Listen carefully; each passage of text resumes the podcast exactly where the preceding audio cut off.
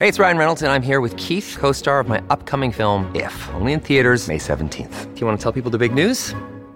All right, I'll do it. Sign up now and you'll get unlimited for $15 a month and six months of Paramount Plus Essential Plan on us. Mintmobile.com slash switch. Upfront payment of $45 equivalent to $15 per month. Unlimited over 40 gigabytes per month. Face lower speeds. Videos at 480p. Active Mint customers by 531.24 get six months of Paramount Plus Essential Plan. Auto renews after six months. Offer ends May 31st, 2024. Separate Paramount Plus registration required. Terms and conditions apply if rated PG. Blaze Radio Network. And now, the Rabbi Daniel Lapin Show. The more the world changes, the more we find comfort in the things that never change. This is Rabbi Daniel Lapin on demand on the Blaze Radio Network. Greetings to you, happy warriors. I am your rabbi, Rabbi Daniel Lapin, revealing, as always, how the world really works. That's right. And uh, I will take you for a short excursion into my childhood. So there I was, and uh, I was nine years old, ten years old, and um, I was being raised in Johannesburg, South Africa. And I, have got to admit, uh, it was not an easy job for my parents. Um, my parents were communal leaders. My father was a famous and um, much in demand rabbi. My mother was his um, close uh, collaborator and partner. And um, you know how the they say the shoemaker's children uh, go barefoot. Well, it so happens I was turning into a bit of a barefoot savage, which is why my parents uh, enrolled me in a school in London for a while.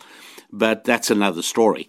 Uh, the part of the story I want to share with you today is that um, I used to read, I used to love an American magazine called The Scientific American. Now, I, mean, I didn't know anything about this at the time, but for your information, The Scientific American has been published continuously in the United States um, from before the American Civil War in the 19th century. And so um, I'll give you an example. Uh, in uh, I'm, I'm going back 60 years to the issue of February 1962.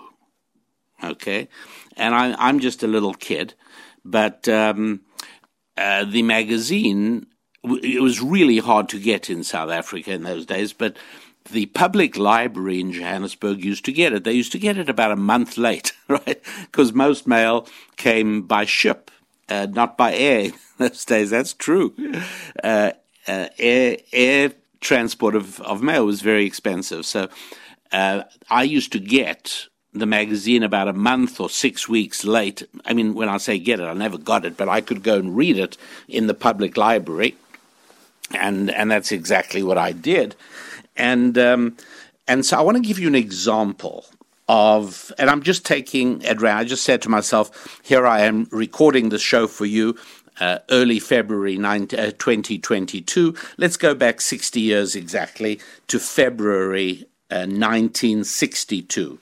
And I could have picked any, it makes absolutely no difference because I just want to read you some of the titles uh, of the articles that appeared. Well, first of all, there were some regular columns. One was 50 and 100 years ago, where the Scientific American would go back to what the magazine was talking about exactly 50 years earlier and 100 years earlier. So it was really, really interesting. Uh, and yes, the magazine was being published in 1862. So in 1962, they did have the feature, what we were talking about 50 years ago and 100 years ago. I always liked that. And then they used to have a column called Science and the Citizen which I uh, I liked as well. There was you know something contemporary. Um, then they used to have book reviews, which uh, you know some of them were beyond my reach. I didn't understand what they were about. But then one of my favorite columns was a mathematical recreation, mathematical games, and the author I remember to this day was a man called Martin Gardner and uh, his uh, his puzzles and paradoxes used to be collected into books every little while, and to this day I still have them on my bookshelf. Uh, but now let's go to the specific articles of February 1962. Uh, remember that a lot of the information in these articles is no longer fully up to date. For instance, one of the articles was entitled Messenger RNA. Right, and this this has to do with our DNA strands, and so much more is known about this in the last 60 years than back then. But still, that was the article. Another article was called the solar chromosphere. All right, and um, I think that had to do with chromatic analysis of uh, close close to the sun. Uh, you know, I don't I don't remember reading this particular article to tell you the truth, and I don't have the article in front of me. I just have the title. But um, here's a third one of that same issue, February 1962: the physiological effects of acceleration. Okay, so yeah, that was that was interesting. Um, it was the beginning of space. Now, the moon landing was seven years ahead still, right? That was going to be in 1969. This is 1962. But Scientific American is saying, what is it going to be like? I mean, it's inevitable. Human beings are going to travel into space. There's going to be very rapid acceleration. When the rocket takes off, it's going to have to accelerate rapidly to escape the Earth's gravity and fascinating. I mean, again, I don't remember the details of reading it, but I uh, I know that it would have fascinated me. Then uh, they had a book. Then they had an article about the Etruscans, and they're going back to. Uh, you know, very, very old, ancient Mediterranean civilizations and what we know about them, and I, I would have found that interesting. Then they had an article, Error Correcting Codes. Okay, and now we're talking about programming. Now, again, early, early days of programming, very early.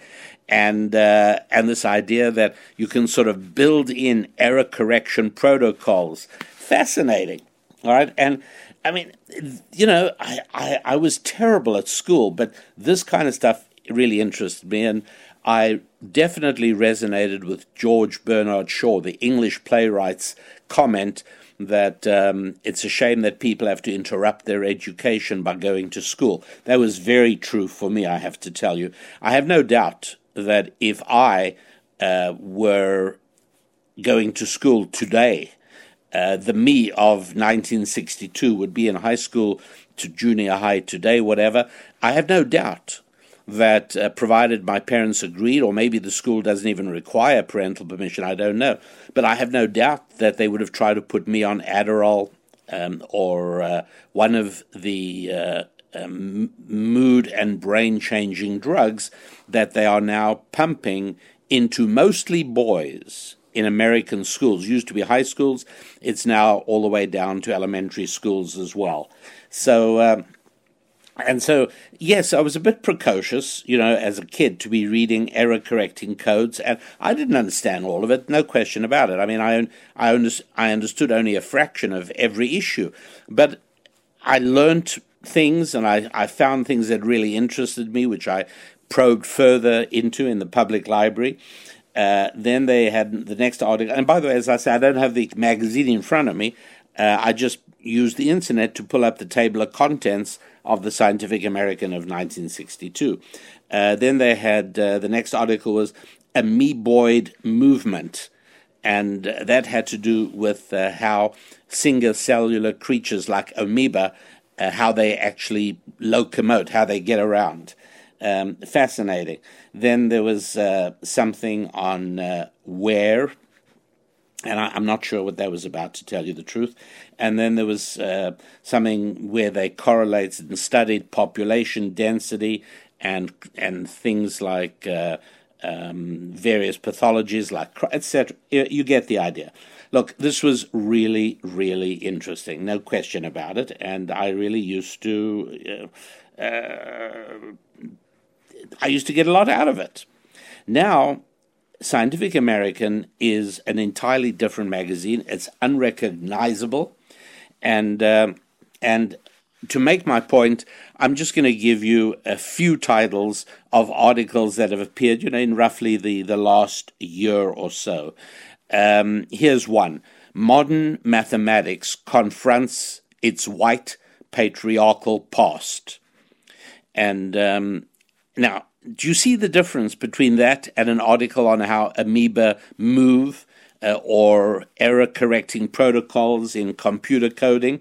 modern mathematics confronts its white patriarchal past.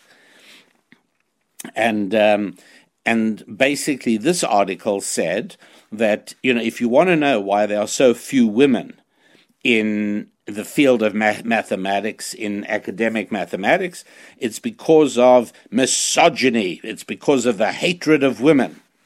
Okay, I mean, you want to believe that? it's a free world, and uh, it's that was the patriarchal past confronting its white past. The reason they are so black in academic mathematics is because of racism. And again, uh, you can believe that if you wish, or you might choose to believe that it could conceivably have something to do with the fact that, um, let's take the city of Baltimore where the majority of students in the city's public schools are African American, and where the overwhelming majority of these poor students get graduated from high school with a fourth grade understanding of mathematics. And maybe that has something to do with the fact why there are few uh, African Americans doing mathematics in university level. Maybe that has something to do with it. I don't know the answer, but I do know it's a question that needs exploring. Yet now the uh, Scientific American runs an article stating, right? It's asserting without any further investigation that the reason for a few women and few blacks in academic mathematics is because of hatred of women and hatred of blacks. That's what it's about. Um, the uh, another one is uh, how about this article? Also, all the, this is just from within the last year. Ba- basically, you cannot pick up an issue of Scientific American today uh, where you do not find several articles honestly having nothing to do with science and having everything to do with pushing a political uh, left wing agenda. Um, here's one. Uh, this one is from uh, July 2021. Listen to this title Denial of evolution is a form of white supremacy. So, in other words, uh, you know, denial of evolution. They love using this word. Are you a climate denier? Are you a vaccine denier? Are you a Holocaust denier? Uh, it's it's become a, a, subtle and not so subtle way of um, casting aspersions on people without challenging their ideas, but uh, turning it into an ad hominem attack. And so this article um, states that if you deny evolution, in other words, if you're not sure that uh, unaided materialistic evolution, if you're unsure that that is a full explanation for the arrival of human beings on this lonely speck of dust in the universe, then you are a white supremacist. this, this beggars belief. This is so staggeringly asinine. But this is now what passes for science in the magazine The Scientific American. And so um, there it is. Okay and uh, by the way, the magazine said, oh, people used to think the denial of evolution is all about religion, but it isn't. It's about white supremacy. No, I'm not saying it's all about religion at all. I'm saying it's all about science. I'm saying that looked at strictly objectively, if I was completely open minded, uh, the evidence is not satisfactory for evolution. There are huge problems. And uh, the, the, the reason that this is an unacceptable position is because the presumption they take is that the only alternative explanation for how human beings can be found on this planet has to be creationism, that God created us. And that, of course, in the uh, academy is utterly and completely unacceptable. But nonetheless, that's not what this article. This, this article is that well, if you deny evolution, you are a white supremacist. I have not read the article. I'm, you know, my life is too busy. I have a life. I truly do not waste time on things that I know to be a, a real waste of time. Um, and then finally, again, in the last year, this one was from September of last year. Uh, this this one I couldn't leave out. This is absolutely terrific. Here's the title of the article: Why the term Jedi is problematic for describing programs that promote justice, equity, diversity, and inclusion. So listen listen to the initial words the initial letters of those words, okay? I'll read the title again Why the term Jedi is problematic for describing programs that promote justice, equity, diversity, and inclusion. So, so now what they're saying is not only do you have to promote justice, equity, diversity, and inclusion, but you mustn't even describe it using the acronym JEDI, which has been popular. Uh, they like the Star Wars theme uh, idea, you know, the Jedi from Star Wars, and they use those letters J E D I to stand for justice, equity, diversity, inclusion. So the Scientific American, yes, the esteemed and looked up to magazine, the Scientific American, is wasting pages in its uh, in its September article, uh, in its September issue with an article Why the Term Jedi is Problematic for Describing Programs That Promote Justice, Equity, Diversity, and Inclusion. Um, you might be curious, like, you know, what's, what's wrong with the term Jedi? And uh, they say, uh, well, here's the problem. And, and by the way, you know, you read this and, and your first thought is that this is a this is satire. Uh, this is being put out by one of the humorous websites. No, this is the Scientific American. And so what they say is yes, the Jedi were heroes in the Star Wars universe, that's true, but they are completely inappropriate symbols for work having to do with justice. You got to remember that the Jedi are a religious order of intergalactic police slash monks prone to white saviorism and toxically masculine approaches to conflict resolution, violent duels with phallic lightsabers, gaslighting by means of Jedi mind tricks. The Jedi are also an exclusionary cult, membership to which is partly predicated on the possession of heightened psychic and physical abilities.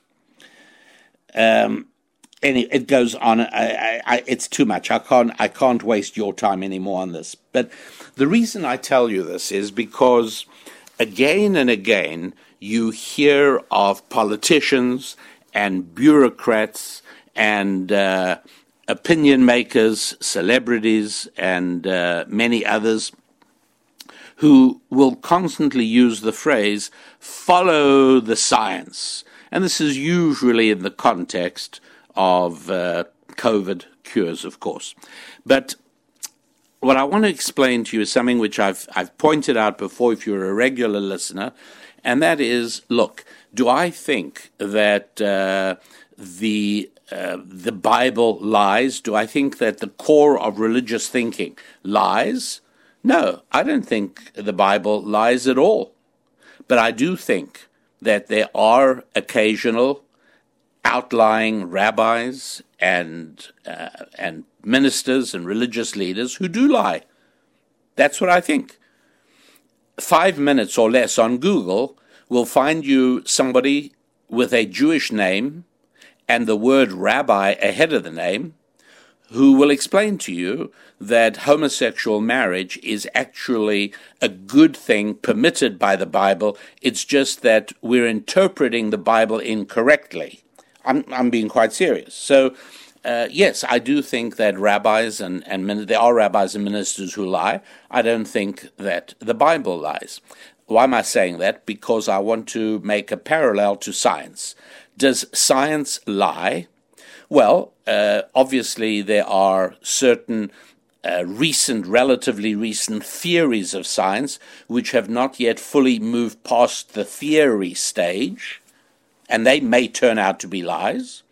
But if you if you move back to things that have gone beyond the theory stage, do I think that the uh, second law of thermodynamics is uh, is true?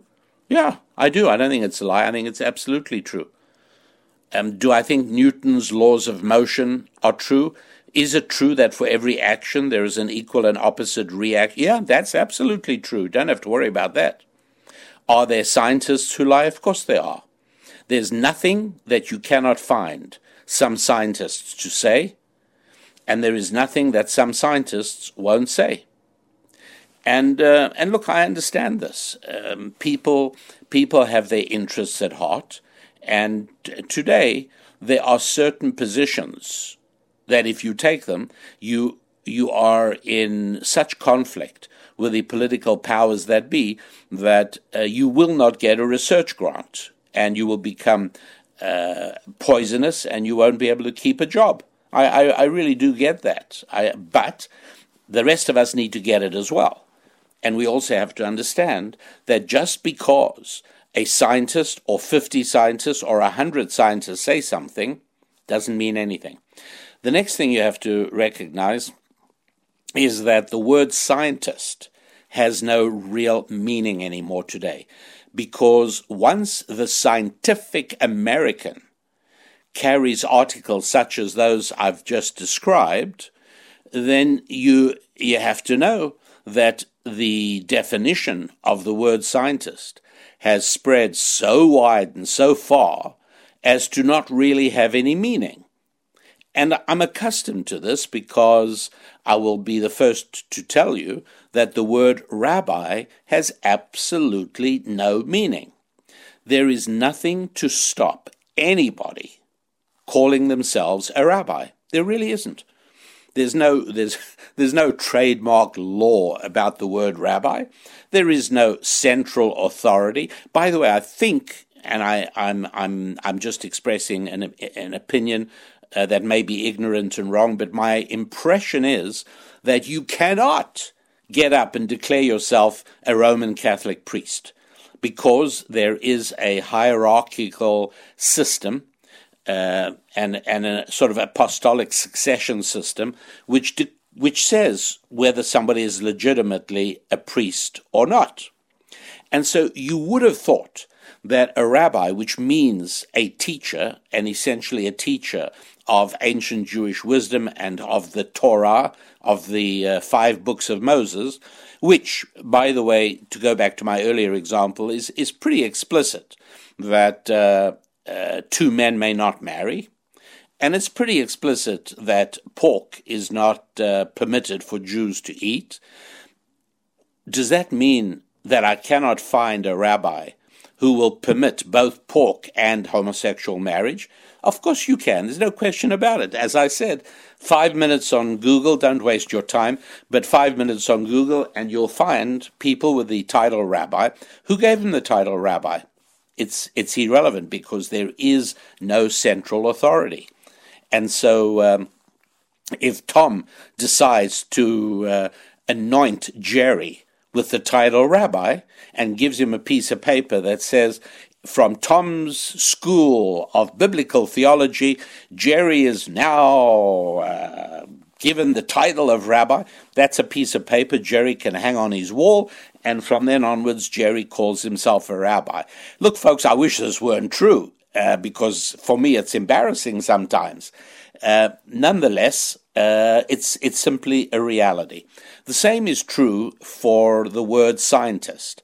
I, I will confess that uh, I have from time to time described myself as a scientist. Um, who's who's to deny me? Who's to call me wrong? Um, I have worked as an electrical engineer. Um, I I do understand, and I I have taught mathematics. I have taught physics at college level, uh, and so yeah, I'm a scientist. But really, I mean, really, right? I'm what am I? Um, you know, I'm uh, I'm a redneck rabbi who likes sailing. I mean, uh, but I'm a scientist also. it's whatever you like, you see. There, there is not, by the way, it's different if you describe yourself and you try and practice as a medical doctor. I do believe you will come up short and run into some problems. But you go ahead and hang up a shingle as a rabbi, God bless you. Go for it. There's nothing to stop you. And you want to hang up a shingle that says uh, scientist, and then you write articles, and you, you, you, you can't give any scientific credentials, but, um, you know, there you go. I, that's fine. And I say this because following the science today is it's a big lie. It does not mean anything at all. And I just want to strongly urge you all um, to be really aware, strongly aware of that. Um, I also want to ask you to be strongly aware that by going to my website, rabbidaniellapin.com, you can very easily from there jump over to the We Happy Warriors website. And uh, I want to encourage you to formally join our community of happy warriors.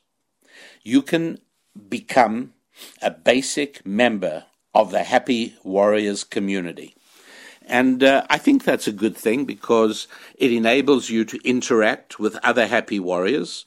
And I must tell you that uh, on the Ask the Rabbi column, we, we answer uh, the most interesting questions that we receive. But we've also noticed that on the We Happy Warriors, we find happy warriors connecting with other happy warriors.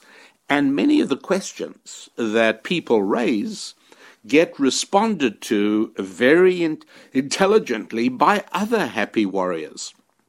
And so we do encourage you to uh, become a basic member of the Happy Warrior community.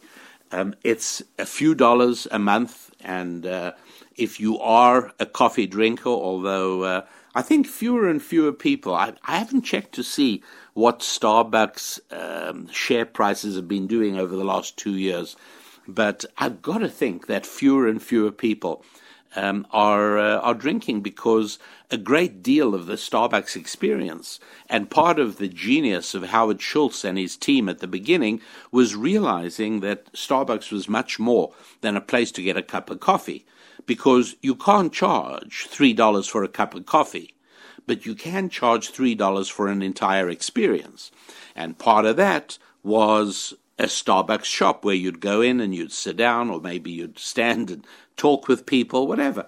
But it was an experience. And so I've got to assume it's less people are less involved in that uh, today than than they used to be. But um, at any rate, the uh, the realization was that it was a community. It it it was a basis of connection.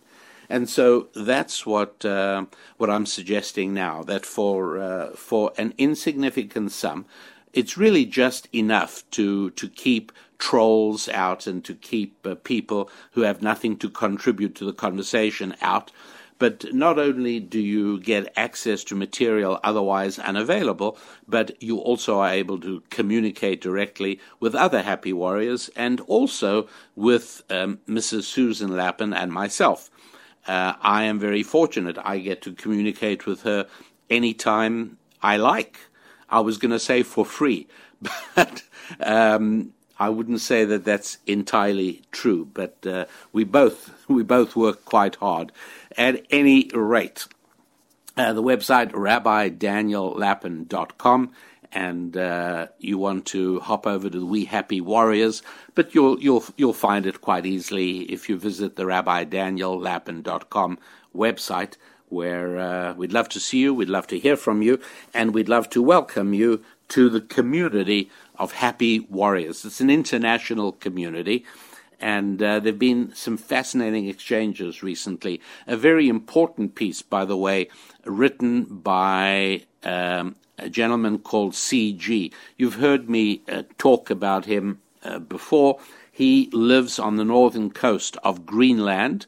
He is in uh, the military special operations, and a very, very interesting guy. Well, I just saw because I'm, I'm constantly I'm on the uh, comment site, and I, I saw um, that CG, along with several other people, were having a, a very hectic conversation, a very, very positive and revealing conversation right there on the website. And um, uh, CG always finishes his communications. Um, happy warrior reporting for duty, which which I, I love, I cherish it. Uh, he concluded one letter recently, angry happy warrior, and he describes and he writes why he is angry. And I've got to think to myself that an angry CG would be a very formidable uh, foe. So, um, so, so there it is. And um, I, so I welcome. I, I, hope you will be able to do that. Uh, now, I uh, I want to tell you there is a um, a very complex piece of ancient Jewish wisdom, which is conveyed uh, in brevity, but it's it's been subject to enormous uh, distortion and mischaracterization over the years.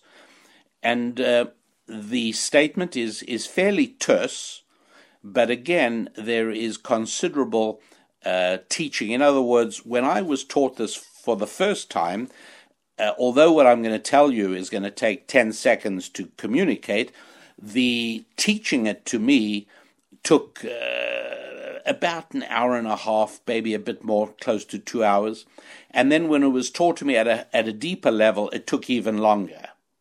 So here is the statement in all its brevity uh, God sent 10 measures of communicative ability down to the world, talking ability, conversation, I should say conversational ability. God sent 10 measures of conversational ability to the world. Nine were given to women, and the remaining one to men. Well, as you can imagine, um, from people who didn't know any of the background, and it's it's always it's, it's always going to be funny when people who don't know a topic to any depth whatsoever comment on it. Um, I, I, think that's true on on theology, uh, and it's it's true on, on every topic. And so, similarly, here, as you can imagine, uh, I can't tell you how many times challengers have come up to me and they're not asking me a question, they're telling me a question. What they say is, Oh, uh, you see, Judaism is misogynistic. Uh, it dismisses women as as talking too much, etc. And so you know you can see how that goes. And so I'm not going to take the same two hours that I was um, presented with in explaining and understanding it you know, I, w- I was young and uh, and still not not wise or knowledgeable in, in many ways at all. Uh, you all are considerably more sophisticated, and so it won't take you two hours to hear the explanation of what that really means. And so, what it means is that God created men and women very differently. Now, you do not have to believe in God, you do not have to be a Bible centric individual uh, to know that men and women are created very differently. Um, we know that, by the way, if you've one of the great things about raising children and ideally having at least one boy and one girl so you can get to know and understand the differences um, one of the things which is fascinating, and this is this is well known, you don't need to rely on science or scientists uh, or experts or studies. You can just do this yourself, and that is um, put a rotating mobile on your young child's, you know, a, a two-month-old baby, a three-month-old baby. Uh, so on the uh, bassinet put one of these mobiles, either battery operated or you wind them up, and then this colorful thing is like a carousel, and things turn around, and little uh, colored shapes bob and dance around. And then what you do is have the mom of the child come and look down at the child in the bassinet from one side of the bassinet, and on the other side, the mobile is rotating and you will see that if it's the baby, if it's a baby girl, nine times out of ten, well, I am not going to be scientific about it, but most of the time it's very clear. She turns her head away from the mobile and gazes into the face of her mom. And now try the same thing with a boy baby, same age, everything the same, and overwhelmingly, the majority of times, the baby boy will keep. He, he may glance momentarily when his mom just comes into his field of vision. He turns straight back to the moving mobile. Boys attracted to the movement, girls attracted to the face of mom. And, and this is just one minor uh, little difference, but there are so many of them that you, you pick up as we go through. Uh, by the way, the different effect of alcohol on boys and girls of the same weight. So, ordinarily, we measure the effect of alcohol uh, based on body weight. And so it's true that a fixed amount of alcohol, whatever, however many uh, ounces of alcohol this is going to be, uh, it will have a much more pronounced impact on a boy that weighs, shall we say, 100 pounds over a boy or a male that weighs 180 pounds. And so you would have thought, well, how about, okay, how about alcohol the same amount on a boy weighing 110 pounds and a girl weighing 110 pounds? Should be the same, right? No, it isn't. Impact much more on the girl.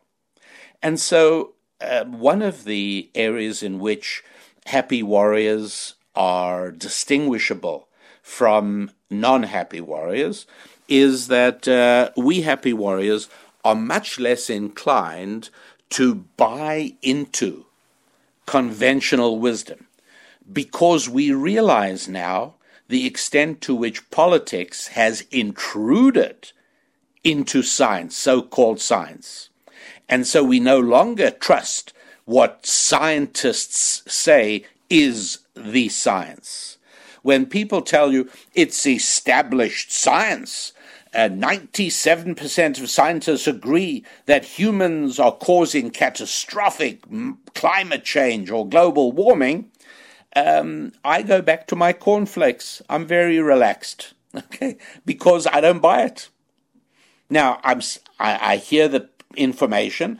I don't accept it yet. I'm going to study it and figure it out and do the best I can for myself. In other words, happy warriors do not surrender their own free will to experts or studies or scientists or professors. We do not do that. We retain our claim to our own individuality, and we have confidence in our ability to understand things. Not everything, but we can understand a lot. And so we're not necessarily going to deal with our money in the way experts say. We're not going to deal with our uh, family exactly the way experts say we're not going to uh, deal with our um, uh, fitness or our friendships, certainly not our faith, and yes, as I said, not our family or our finances, according to what scientists say. No, I will take it into consideration and I will note it, but I will not accept it at face value. I'm going to evaluate it. Uh, because, as I taught you last week, scientists focus on information. And information exists in tall, isolated structures. And so, whilst uh, a scientist may say one thing, I'm not sure that that's the entire story, because alongside that tower of information are six more towers of different kinds of information and it is my job as being the CEO, the chief executive officer of my life, it's my job to integrate all those pieces of information and arrive at a course of action that makes most sense. And so to let so called scientists decide uh, how I should space my children, how many children I should have. I won't do it. Or to let uh, experts decide on whether I should retain faith or get rid of my faith. I wouldn't dream of doing that. Why would I hand over that control of a critical aspect of my life to somebody who is an information expert, not a wisdom expert? For that, if you haven't, if that doesn't make sense to you, go back and listen to last week's show. You might have missed um, information or wisdom. One of those can save your life, and uh, you got to know which it is and what the difference is. So, uh, so we've got to know, and and as painful as this is, we've got to know that science has been corrupted. And you only have to look at how the Scientific American has changed from February 1962 to the present to get a very clear picture of how science has been corrupted. Um, medicine, by the way, I, am sorry to say this because we all love our own doctors and we all believe our doctors are, are wonderful, but um, I'm afraid that today we, we all owe it to ourselves to be very skeptical about even what our own doctors tell us. You are in charge of your life. You cannot hand off authority. You are responsible for your children. You cannot hand off authority.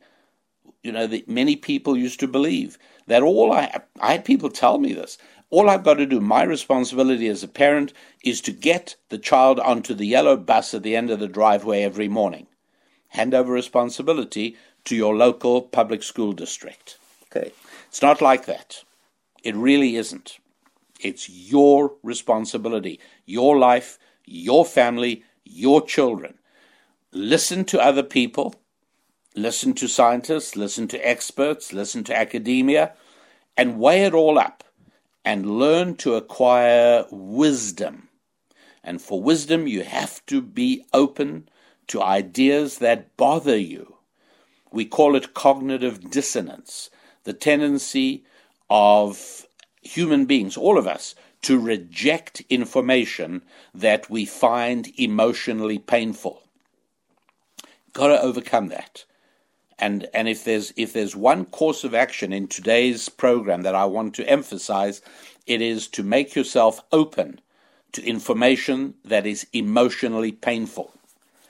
At least consider it. I'm not saying you have to believe it, you have to not have to accept it, but listen to it seriously enough to be able to evaluate it.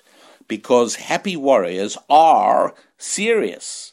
We're not silly, we're serious. That doesn't mean we don't have a sense of humor.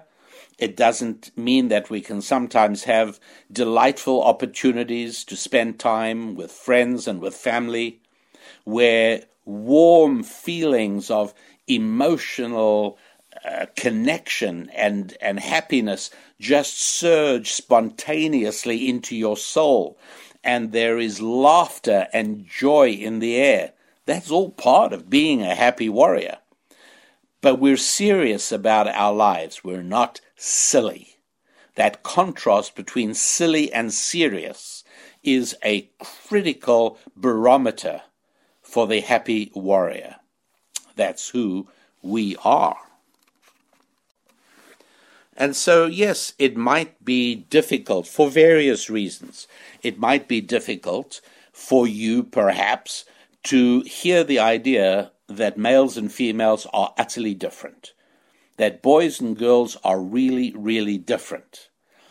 Um, I have a friend who is a biologist, and uh, he gives me a lot of very useful information. He teaches me a lot. He is a specialist in the information silo of biology. And uh, one of the things he once said to me is he said, Look, uh, there are different ways of measuring DNA connectedness. He says, so I, I don't want to make a categorical statement as a scientist, but I will tell you that it is perfectly reasonable to say that a boy's DNA has more in common with a whale than that of a girl. And this was always a useful thing for me to remember that in some ways and on some levels, a man's DNA has more in common with a whale than with a woman. It's important to remember that. And uh, and so when um, when I say yes, uh, women have the gift of conversation, nine tenths, and men only have it one tenth. This is a statement of reality, and that is that women connect much better than men do, and that this is one of the huge advantages to men in being married that they are therefore much better connected. Uh, men who are single tend to be less connected with family and friends because women maintain those connections. The Christmas cards, the happy birthday presents, the Thanksgiving invitations, who handles that? In the overwhelming majority of families, that's mom who handles that, not dad because connectedness is innate to her. You know, if if you call me up, and, and I'm very similar to, to most men in this respect, um, and that is that if you phone me up and you say, uh, Rabbi Lapin, is that you? And I say, yes, who is this? And you say, this is uh, John. John, how are you? Excellent, thank you. How are you? Fine, thank you, John. Uh, Rabbi, uh, tell me um, how uh, how's business been this last week? Thank you, John. Yeah, it's much to be grateful for. And how's your family? Yeah, John. Thanks. Everybody's good. Thank God. We're we're good. And uh, John says, Rabbi, and uh, are you enjoying the weather where you are? Right? Yes. Do you do you know that any man listening to me now, most men listening to me now, I guess I should say, recognizes that I'm beginning to feel a bit itchy. Like, get to the point, will you? Like, John, what did you call me for? And then finally, John gets to the point and says, Do you remember that uh, stock I recommended you might want to invest in or look into last week? Well, I just want to tell you I've changed my mind. The, the factors that I thought were relevant. Okay, thank you, John. I really appreciate it. I'll go back and look at it again, or maybe I'll have to sell some stock or whatever. But I appreciate the call. Have a good day. Talk to you soon. Bye. And the conversation is done. Uh, by contrast, most women will be comfortable having a conversation that goes on for quite a while. And at the end of it, you might say to the woman, uh, Who was that? Oh, she says, That was Shirley. And you say, Oh, what did she want? And the answer is, Nothing. Well, what was the call about? We just hadn't spoken for a while. That is very, very feminine, much more than for men. And uh, ancient Jewish wisdom praises and applauds that fact about women. And it's saying to men, you've got to understand this. You've got to appreciate this. Not because you can ever become a woman, not because you will ever learn to communicate in quite that fashion, but because you need to understand the value of that, even though it's not innate to you and never will be. And so the differences between men and women are very real, and we have to know them.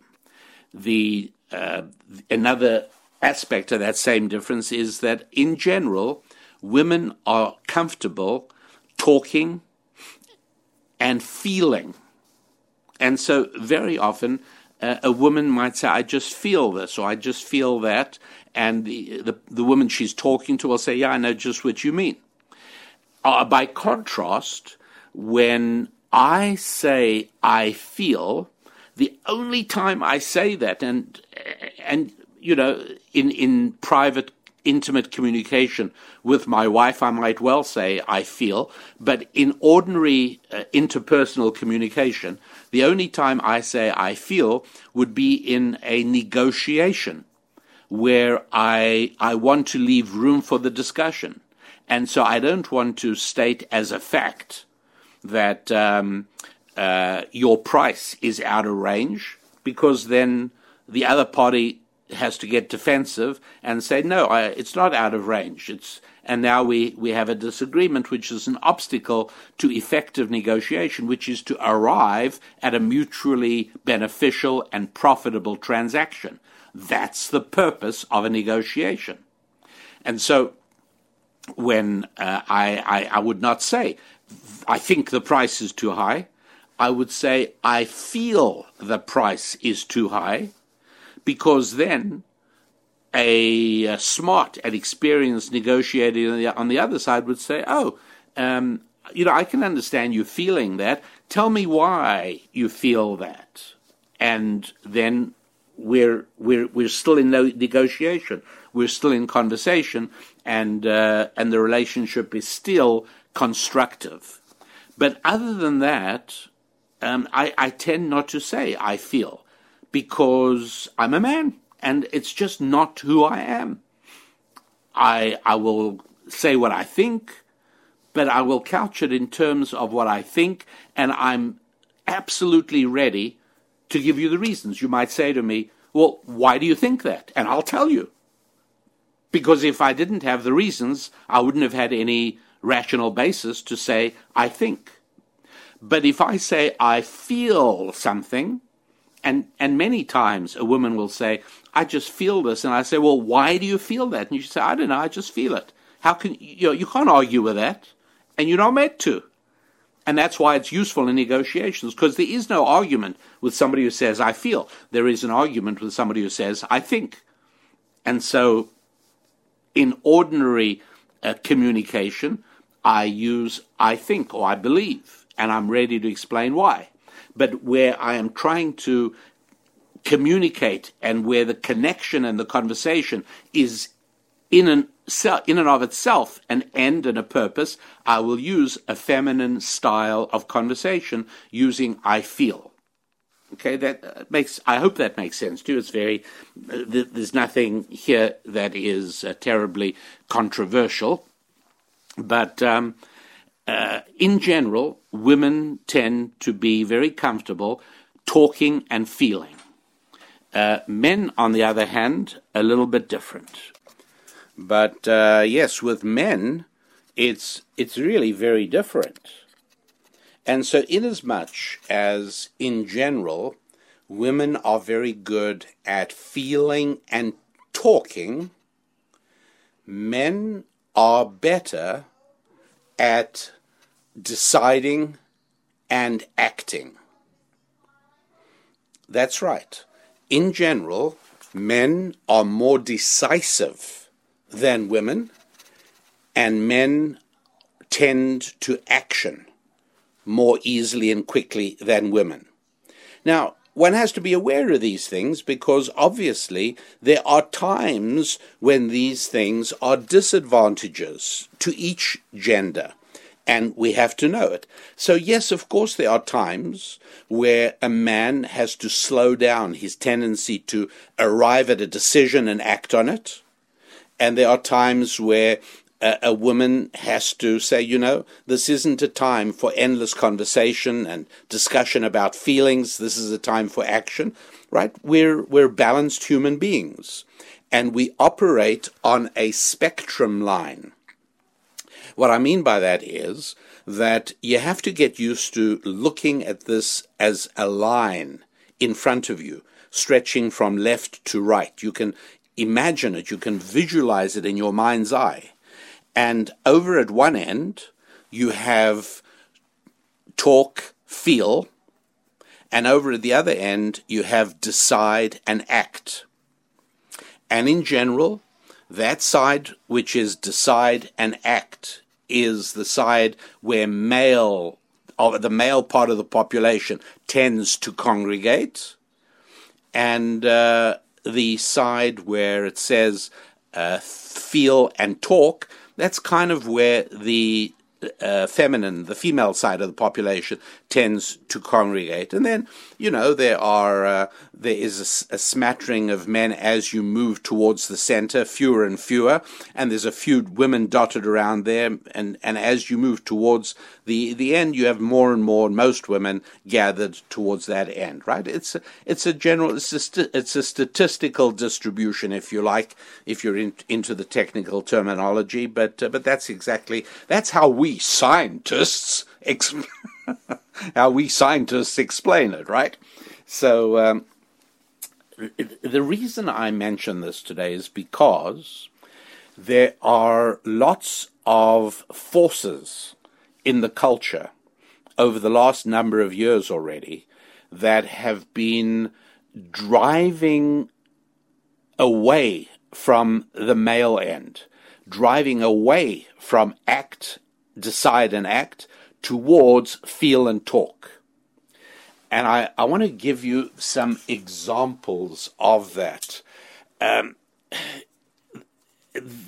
for those of you who are interested, you know, there's, there's, a lot more on this topic. I'm only going to spend a few minutes on it. Uh, but it's a big topic because you might find yourself, you might be a man who says to yourself, hey, you know what? I've been impacted by this. I have been made to be less act, decide, act inclined and tended to be, I've, I've been moved towards the talk feel side of it. And this could be a problem. Yeah, it could be. It could be a problem in business, right? It could be a problem in your of finances. It could also be a problem in your romantic relationships, the, the family part of things. Yes, it could be. Because most women want to be married to masculine men. But Unfortunately, particularly in American society, but this is true in a large part of the Western world today, it's also true in, in Canada, Australia, New Zealand, the United Kingdom, uh, and even and certainly parts of Europe, even or certainly, uh, and that is a tendency towards um, denigrating masculinity, and it's a real problem because deep down, the majority of women want a masculine man as one of the great feminists of, I think, the 1960s or 1970s, uh, Germaine Greer, I believe it was her, famously said, um, We have succeeded in feminizing men, just as we've been trying to do, and now we only want to date truck drivers and mechanics. It's a great point. I mean, and and you know, bless her for her honesty. Uh, yeah, that that's true. On the one hand, politically and socially, women help to denigrate masculinity, but then they what they end up with is a man that they're not attracted to. It's a huge problem, and so. Uh, you know, you might well say to yourself, hey, you know, I'm a guy and yet I suddenly recognize that I need correction. I need to work on myself. I'm a happy warrior. I never take myself just as I am. I'm never content with the status quo. No, I'm a happy warrior. And therefore, uh, I've got to catch myself. When I find myself just talking or thinking about something endlessly, I've, I've got to say to myself, you know what? Five more minutes and then it's time for a decision and some action. That's got to be how it is. Uh, you might be a woman married to a guy like this, where you say to yourself, I just wish he was less talky feely, and I need him to be decisive and action oriented. And uh, what do you do in that situation? Look, why, why has this been happening? There's a lot of it. Um, I, I'm not going to go into all the reasons now. This is a big topic, um, it's going to be heavily dealt with in my new book, uh, which will uh, uh, be uh, published by Wiley soon. And uh, I'll tell you all about it. Don't worry. I'm I'm I told you that not to tantalize you, but in order to help motivate and uh, and galvanize me to action. I've got to finish the the job, and uh, and so if I've committed to you to have the book out, well, that'll help me just get to it and make sure that I do less talking and more acting. And by the way, anybody who doubts that those two are opposite ends of the spectrum, just be aware. And as soon as I say this, many of you are going to relate to it. You're totally going to understand what I'm talking about when I tell you that you can sometimes dissipate your energy by too much talking. Uh, sometimes intuitively, we guys will say, you know what, um, I'm working on this new project. I don't want to tell you too much about it now. I'll show it to you soon. Because we have an innate understanding that talking is at the opposite end of doing. And sometimes too much talking detracts energy from the doing subtracts energy from the doing. Because talking and doing are opposite ends of each other. And feeling and deciding are opposite ends of each other as well. I feel this, I feel that. You know how you know I can go on feeling things for the rest of the day. But at some point you got to stop feeling and start deciding. And even when I decide, it doesn't mean I don't have feelings the other way because life is complex and many decisions that I that I take, I have mixed feelings about. Mixed feelings, right? But that's okay. I've got to make a decision. I'll go ahead and make it. That's really important. And so, a number of the factors, uh, I'll give you one. More and more people have undergone therapy than ever before. If we would have spoken to somebody in um, let's say, not 50 years ago, not 60 years ago, but shall, shall we say 100 years ago, for that matter, before, before 1962, uh, the, the likelihood that the person you're talking to has ever been in something called therapy, it was close to zero, didn't exist. But now there's a whole lot of it. And uh, I actually want to do a show about how destructive it can be, particularly for men. But for now, I'm sure you're already getting the point. Because when you're in therapy, you talk and talk and talk and talk and talk and talk, and you talk some more, and you talk and talk and talk and talk, and you talk more, more, more, more. And the therapist says to you, So tell me how you feel about what your mother did. Tell me how you feel about talk, talk, talk, talk, talk, talk, talk, talk, talk. My friends, if you're a guy and you've had years of therapy, then almost for sure you are too far away from the male end of that spectrum line. You're too far away from the deciding and acting because so much talking has actually hurt you, not helped you. So please, please do entertain this idea. You know, when I talk to you about being skeptical of so called experts, and be skeptical of scientists. It, it applies to everything. And uh, I never want you to take what I say just on value itself. I want you to think about it and evaluate it. And, and I, I'm human, so I love hearing from you. I get emails all the time from you saying, you know what, I, I, I, didn't want to hear this thing you said on the show. Um, remember when you said this, I really rejected it. I didn't want it, but I forced myself to think about it. And you know what? I, I'm doing it. You're 100% right. It's made a huge difference in my. I love hearing that because I think I'm telling you the truth. I believe I'm telling you the truth. But, uh, but you must be skeptical. You should be. Uh, what I'm telling you now is that uh, for many men, lengthy periods of therapy carries with it the danger of demasculinizing. Sorry, but it's a reality. Uh, I also will say that um, if you were put on drugs because the school found you difficult to deal with, uh, then more than likely you also need to work on this. You were hurt in that area. Um, uh, somebody made the point. I wish I'd thought of this, but uh, it was a beautiful point. I, am thinking it was uh, Dr. Leonard Sax, maybe. I don't remember exactly who it was. But the point was that if you've ever read um, the uh, Mark Twain's book about Tom Sawyer, and you you take a look at the life of Tom Sawyer, and you look at his interactions, you would realize that today, if Tom Sawyer was at school today, he would be uh, accused of toxic masculinity. He would almost likely be put on Ritalin or Adderall or any of the other drugs they put kids on. It's mostly, when I say kids, I mean mostly boys. Okay, so please be aware perfectly normal masculine behavior. You understand, we guys were not built to sit at a classroom desk for eight hours a day from uh, you know the age of uh, what's it from the age of five or six or seven all the way to the age of 17 no we were not.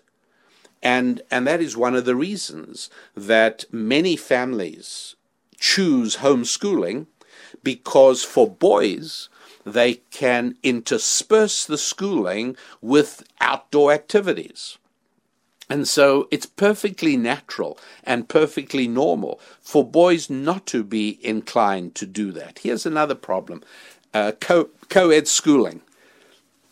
Many, many families have discovered that their boys do much better in single sex schools than they do in co ed. Going to a boys' school, they do a whole lot better. There's a very good reason for that. If you think about the spectrum line, and you think about the a perfectly normal teacher would tend to say to themselves, well, look, you know, here's a, I've got the spectrum line, I've got a whole bunch of girls who tend to talk and feel, and I've got a whole bunch of boys, and I've got girls who sit quietly at the desk and they relate to me and they cooperate with each other, but I've got a whole bunch of boys who are uh, bouncing off the, off the ceiling. Uh, and so they set normal sort of somewhere in between, and that makes all the boys toxically masculine. These, these are very, very real problems. And so, uh, on today's show, I'm not going to go further into great depth, other than to tell you that there have been social and cultural forces at work for the last few decades, increasingly so. I mean, this started 50, 60 years ago, but increasingly in the last 10 or 15 years, more so than ever. And, uh, and so, in terms of self awareness, just ask yourself if you're a guy, just ask yourself whether events in your life and circumstances in your life may have nudged you unhealthily away from the masculine act, decide end of the spectrum line. Um, maybe you're a guy and you can't make up your mind whether to commit to marriage. You're having trouble deciding whether to get engaged to a girl you've been dating for 11, 10 years or whatever it is. And uh, maybe this is very possibly what it's about you are busy feeling this and feeling that. Some days you feel you want to spend the rest of your life with her, other days you feel differently, and you and you want to talk about this to her until she just can't take it anymore. Have you had that experience, right? Where you drive the girl you love crazy because instead of deciding and acting, you talk and talk and talk and talk, and you talk about your feelings and more about your feelings, and you talk even more about your feelings. It's enough to drive any woman mad. Uh, and um, what you know, and there's something to be done about it, and and off you go. Time to time to deal with this. Take yourself in hand and and start moving yourself back towards the end that a man belongs at, or closer to that end. You don't have to be all the way, but you need to be on that side of the spectrum line. Uh, what about if you're a, a woman married to a guy? That's always more difficult because uh, uh, what do you do in that how do you help your man move back? Maybe he has been impacted by this. He's been taught to believe that masculinity is toxic. Um, and yes, I mean, the culture is very feminized today. Uh, and uh, and I'm quite sure, by the way, that part of the reason that America, so many Americans had this visceral hatred for President Donald Trump, was because he was masculine and he came across as a masculine man. With, by the way, there are there are disadvantages there as well, right? Who who would disagree with that? um, you know, I work better as part of a married team because I have a wife who makes up for my terrible male deficiencies. I do have many male deficiencies, and uh, they are masculine deficient because I'm a man. They are what I am, and it's harder for me to do certain things. I have a wife. That's wonderful. I'm blessed, but um, it's uh, it, it, it's it's very easy to see the the effect to which many men in American society have been feminized. All right, it's uh, look, it's tough. Maybe you're somebody, maybe you're a man who was brought up by a single mom.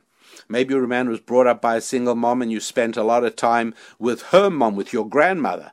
Okay, these are difficult situations and they're not the way God planned for humanity to live. So, not surprisingly, they come with downsides, and this is obviously not to detract from the often heroism of some um, dedicated single moms, but it does come with a downside. You've got to be aware of that. So, uh, if if you're a guy and you've got you know this realization that hey, you know what he's talking about me, there there are things you can do about that. Um, if you're a woman married to a guy in that situation, um, it's a little bit more difficult. And uh, and here's what you will have noticed happening. You see, nature abhors a vacuum, and a marriage abhors a vacuum of masculinity. And so, if the man is not exerting masculinity, then guess what happens? Very often the wife does. And the wife becomes that missing masculinity force.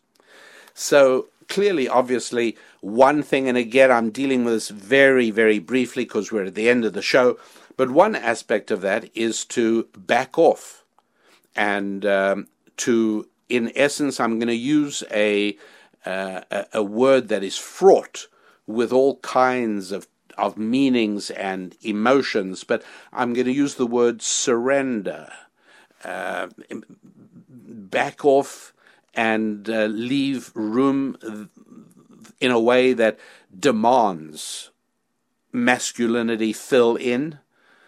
But there are also other things to do, having to do with uh, involving other men, because I will hear things, I will hear criticism from a man, a friend, or somebody, a man I, I respect I will absolutely hear that criticism. Uh, you know, I won't be joyful about it. I will be uh, um, somewhat sorrowful and maybe even embarrassed, but I will hear it. But I'll never hear it from my wife directly. It's just plain different. And so uh, women have to know that there is a limit to what they can directly do in these kinds of areas anyway, that is as as far as we're able to go on this topic for today. But at least I hope I have raised it for your consideration and uh, for your ability to estimate whether this is of significance and value to you or to somebody you care about. And so don't be intimidated by scientists or by rabbis for that matter. Uh, don't be intimidated by so called experts or by studies that reveal or show or prove. No, remember, you are a happy warrior, and that means that you have God given intelligence and you have a God given brain, and you do have the ability to evaluate things for yourself. Listen to experts, listen to scientists, listen to rabbis, but always do not surrender your ability to think it through yourself and to make the decision that is best appropriate for you and your life because nobody but you is captain of your soul. You are in charge of your life. Visit the website rabbidaniellapin.com for more resources on this topic. By the way, uh, we're at the very end of the sale period on the financial prosperity package. And uh, and so if you really hurry up, you will find that if you go to the store rabbidaniellapin.com, there is financial prosperity information uh, that you will uh, be able to take advantage of. And uh, obviously, of course, there is uh, the ability to become a uh, basic member of our Happy Warrior community. So visit rabbidaniellapin.com and let's hear from you. Thank you for being part of the show. I thank all of you who have so effectively been promoting the show, telling friends about it. I appreciate that very much indeed. It's been fun to watch the show grow. And until next week, I urge you to stay focused on your family, on your finances, on your friendships, on your fitness, and on your faith. I'm Rabbi Daniel Lapin. God bless.